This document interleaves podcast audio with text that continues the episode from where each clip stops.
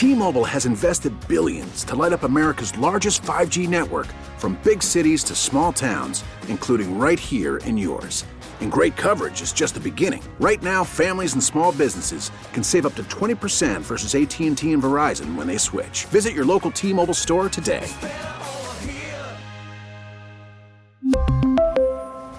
Plan savings with 3 lines of T-Mobile Essentials versus comparable available plans. Plan features and taxes and fees may vary. You're listening to At Home in Connecticut, your guide to all aspects of daily living in Connecticut. Hosted by Bill Pierce and produced by WTIC News Talk 1080. Good morning and welcome to the program. My guest this morning is Pamela Atwood, who is a gerontologist and executive director of Colebrook Village at Hebron. Pam, uh, good morning and welcome back. Morning, Bill. Thanks again for having me. You're welcome. And uh, once again, uh, this morning you brought along a guest. I did. Robert Elmer. He's an author and president of Care for Caregivers LLC. It's, an, it's a consulting and education company that serves people throughout Connecticut and Rhode Island. Bob's book, Join the Journey Care for Alzheimer's Caregiver, was published in April of 2016. And it's a subject um, of a lot of his local and national lectures and his radio show in Rhode Island called Memory Care Minutes. And welcome to our show, Bob. Well, thank you very much. Wonderful to be with you both. Oh, good morning and welcome, Bob. First up, uh, could you tell us about your caregiving journey and what uh, what put you on this road? I joined the industry, the senior care industry, in 1998 as an executive director of an assisted living community in Rhode Island. A couple of years into that position, uh, we built our first dedicated environment for those with Alzheimer's and other dementias. And that really opened up my eyes to the needs of, of family caregivers, what I call informal caregivers. There's a world of them out there. Statistically, oh, over 15 million informal caregivers in this country alone. And the toll that being a caregiver is taking on them is appalling, to say the least. So I recognize the need for a lot of these people to become educated, to learn more about the about the illness, and uh, become better caregivers to their advantage, and of course to the advantage of the loved ones they're caring for. We know that there are about 15 million Americans who are caring for people with cognitive disorders. When you're out talking to folks and lecturing, what are your top three tips that you give caregivers? Boy, that's a marvelous question because I do make it a point. Um, I do a great deal of lecturing to to make sure that everybody leaves the room with these three things. The number one thing that everybody needs to remember is the num- number one thing they are looking to you for, and I'm talking again about their lo- the loved ones they're caring for and I call them loved ones because I hope that's how they're being treated, is the number one thing they're looking you for is to be safe, to feel safe. They are not able to reason away and mm-hmm. rationalize away fear and anxiety like you and I can. The second thing is you cannot reason with someone who has literally lost the ability to reason. Their world makes perfect sense to them as they right. see it. And people need to understand that. And the third thing is it's the illness. Mom is now using words you never knew she knew. Worse than that, she's using them appropriately in a sentence. Uh, Dad or Grandpa may stand up in a room full of people, begin to take his clothes off. Um, he may be overheated. He may have to go to the bathroom, right. but his brain has lost its boss. His brain has lost its filter. So saying to them, Mom, you know better than that. Or Dad, you know, you can do that, Dad. Uh, in 99% of the cases, no, they can't because frankly, uh, if they could, they would. And so, as I mentioned again, it's the illness. So when they are when they are attacking, when they are fearful, and we may or may not touch on this, but you know their behaviors are more reactions than mm-hmm. they are mm-hmm. anything else uh, to their environment or something else is creating them to behave that way. One of the tips you offer for caregivers to communicate with their family member with dementia is tell, don't ask. Do that in that kind of a manner. Can you elaborate on that? Well, one of the things that they don't do is process well, um, nor do they sequence well. So you want to give them direction, you want to be encouraging, but you don't want to give them uh, you don't want to give them options. I use the example in my book. Uh, it's like uh, it's it's like saying, you know, do you want Brussels sprouts for dinner, kids? And of course, the answer is going to be no, as opposed to, you know, we're going to have this. Uh, now we're going to be doing that. Mm-hmm. So explain to them what's going on. Again, going back to being safe because, again, they don't process well, they don't sequence well. Uh, one of the best examples is simply getting dressed. Uh, they know how to get dressed, but they don't necessarily know what order in which to get dressed. You can't talk to them in lists. So you've got to, again, give them direction, going back to them feeling safe. Um, and uh, don't overwhelm them.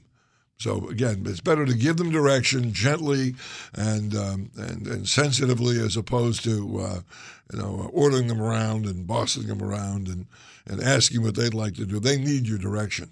It's funny because I think a lot of times when we're talking, either even with professional caregivers, you know, paid caregivers, we we have to remind them sometimes that no one likes to be ch- treated like a child. Even my kids don't like to be treated like a child. And I think what you're just saying there about not treating them like a boss because that's where we get some of those behaviors. So, talk to us about those reactions. Well, you've got to understand one of the things you have to do is really get to know the person you're caring for and and try to look at life through their eyes. Mm-hmm. And one of the best things you can do is try to figure out how old they are in their mind.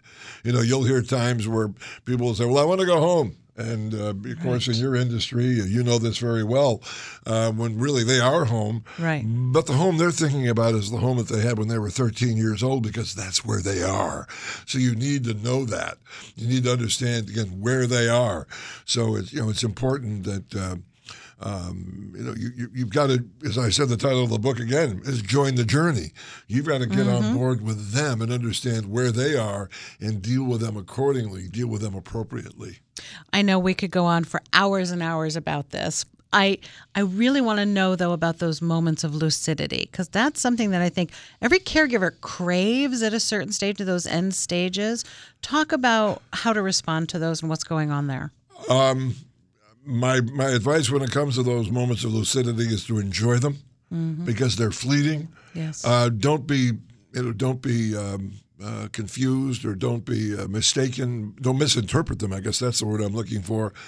Um, I've had situations, uh, maybe you have, uh, in your world as an administrator. When I was in administration, I'd had families where they would take the appropriate steps. They knew it was time to transition them into a dedicated environment. And then suddenly, a day or two later, you know, he was really back on track. He was mm-hmm. doing so well, and they said, "Well, wait a minute, we're, we're doing this much too soon." Right. Uh, that wasn't the case. So you embrace them. Um, they will have them in the early stages as they advance in the illness. You'll have sure. fewer and fewer of them. But again, embrace them and enjoy them. But realize that things have not changed. You have not given them a pill that's cured them um, or reversed the illness, unfortunately. If people want to learn more about your book, Bob, or attend a lecture, how can they find out more information? Well, you can go to my website, which is careforcaregivers.org. Mm-hmm. Um, and I'll give that to you again, careforcaregivers.org. You can order my book there.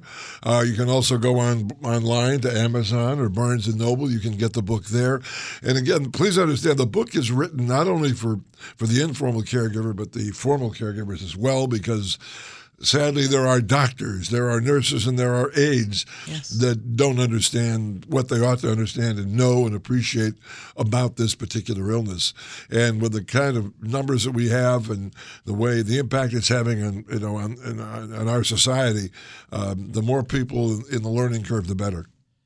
Very good. And unfortunately, we're out of time, but uh, there's always more to uh, talk about. Maybe at, at, some point, Pam, we can have Bob back and talk about this a little bit more. Absolutely. Thank I welcome you, Bob. that. Thank you so All much. All right. Thank you both. Uh, Pam Atwood, who is a gerontologist and executive director of Col- Colebrook Village at Hebron, and Robert Elmer, he's author and president of Care for Caregivers, a consulting and education company serving people in Connecticut and Rhode Island. And uh, he has also written a book, Join the Journey Care for the Alzheimer's Caregiver published in uh, April of uh, 2016, uh, and is a subject of his local and national lectures and his talk show, radio show in Rhode Island, Memory Care Minutes. And glad to have you both here once again. That is our program for this morning. I'm Bill Pierce. Join me again next Sunday. You've been listening to At Home in Connecticut, a public service project produced by WTIC News Talk 1080. We really need new phones. T-Mobile will cover the cost of four amazing new iPhone 15s, and each line is only $25 a month. New iPhone 15s? Only at T-Mobile get four iPhone 15s on us and four lines for 25 bucks per line per month with eligible trade-in when you switch. Minimum of four lines for $25 per line per month with auto pay discount using debit or bank account. $5 more per line without auto pay, plus taxes and fees. Phone fee 24 monthly bill credits for all well qualified customers. Contact us before canceling account to continue bill credits or credit stop and balance on required finance agreement due. $35 per line connection charge apply. Ctmobile.com.